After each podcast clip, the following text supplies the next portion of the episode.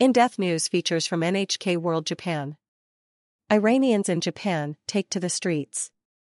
Iran has been engulfed in unrest since the death of a young woman in police custody four weeks ago, and clashes between protesters and security forces have claimed many lives. Demonstrations are also being held beyond Iran's borders, including in Japan. Iranian protests go global. Iran's protests were sparked by the death of 22 year old Mahsa Amini, who had been arrested by Iran's morality police for allegedly violating the government's hijab mandate. State run television reports at least 41 people have since died in clashes between protesters and security forces. But the non-profit organization Iran Human Rights says that as of October 12, the real number is more than 200.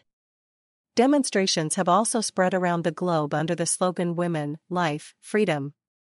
In Greece, demonstrators burned headscarves in protest. In Japan, around 200 demonstrators tried to reach the Iranian embassy in central Tokyo on September 28. Police efforts to limit access to the front of the embassy to five people at a time drew an angry response. Most of the protesters were men in their 50s who had immigrated in large numbers to Japan in the 1990s to work as laborers. They feel the human rights situation in Iran has worsened since then. Hamid, 53, shows us a photo of a young man on his cell phone. He says the man, the son of his best friend, was fatally shot at a demonstration in Iran the week before. He's been trying to learn more about what happened, but the family, probably fearing repercussions, has been evasive. Why do young people have to die in such a way? Hamid asks. Hamid's wife is Japanese, and they have a 21 year old daughter who was born and raised in Japan. He says it's difficult to explain this situation to his daughter or bring her to Iran under the current government. Iran's government rejects calls for change. Mahsa died three days after being arrested on September 13.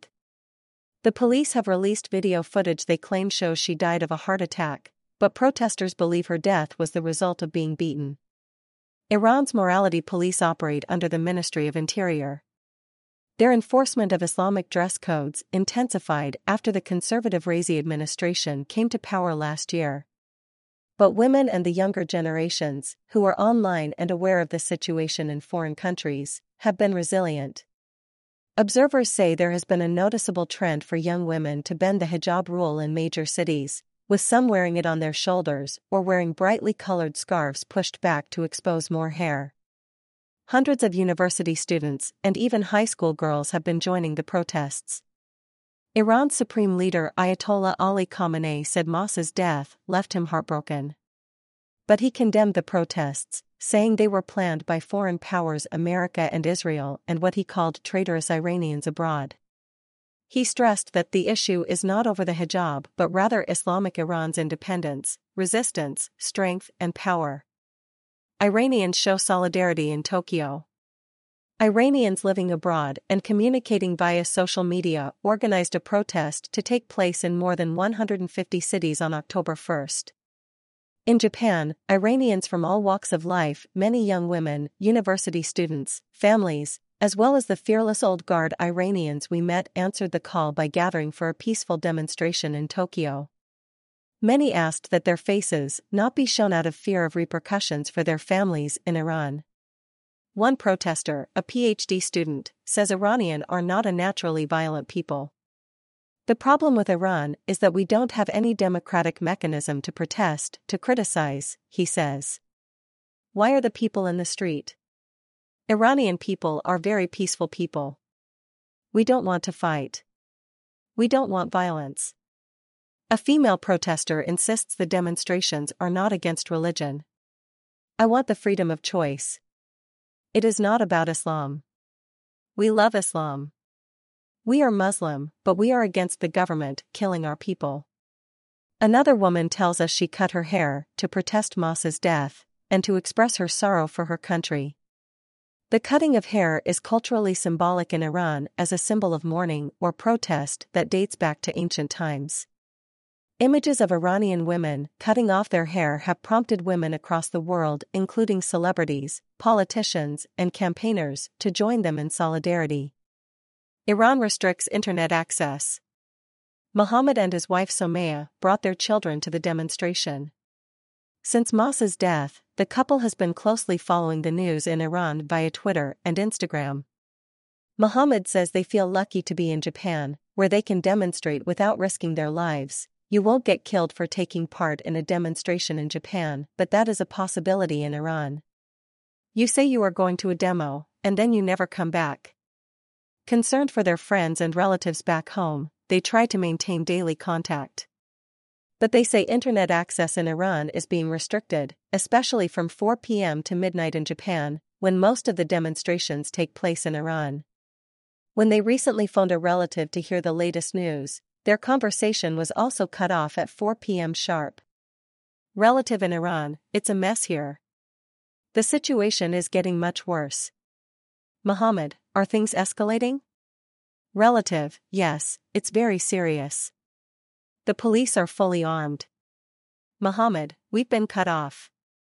Somaya speaks of the difficult situation women in Iran face. Iranian women are living in a cage. And that's true for men, too. Each of us has the right to live a normal life. But a way of life that isn't ours has been imposed upon us. Immigrating to Japan for equal opportunities and work. Muhammad and his wife decided to immigrate to Japan four years ago. One reason was for the future of their two children, who now go to a local elementary school. Somaya explains, one good thing about Japanese schools is that girls and boys can study together. Gender shouldn't be an important matter. But in Iran, everything is based on separation by gender and the segregation of women. Another reason for coming to Japan was to find work. Muhammad feels the protests over Mahsa's death have tapped into a deep well of grievances over social and economic problems, including high unemployment and an inflation rate that exceeds 30%. Iranian people have no work, no freedom, no money, he says. If you're in Iran, you can't do anything. But if you come to Japan, the opportunities are endless. Muhammad runs a small restaurant and last January started an import export company that matches Iranian businesses and goods with Japanese companies. But the situation in Iran has brought economic consequences for many Iranians living in Japan. International sanctions make it difficult for us to open a bank account and it is impossible to transfer money from Iran, he says. I have been trying to approach Japanese companies and government officials, but they refuse to talk to me because they see the situation in Iran as unstable and risky. The couple draws comfort from messages they have received from people in Iran, thanking them for taking part in demonstrations. Muhammad says Mahsa has become a symbol for freedom in Iran. Mahsa Amini could have been my niece, he says. It could have happened to one of my family members. A society without freedom cannot improve. Rodrigue Maillard Belmonte. NHK World. Producer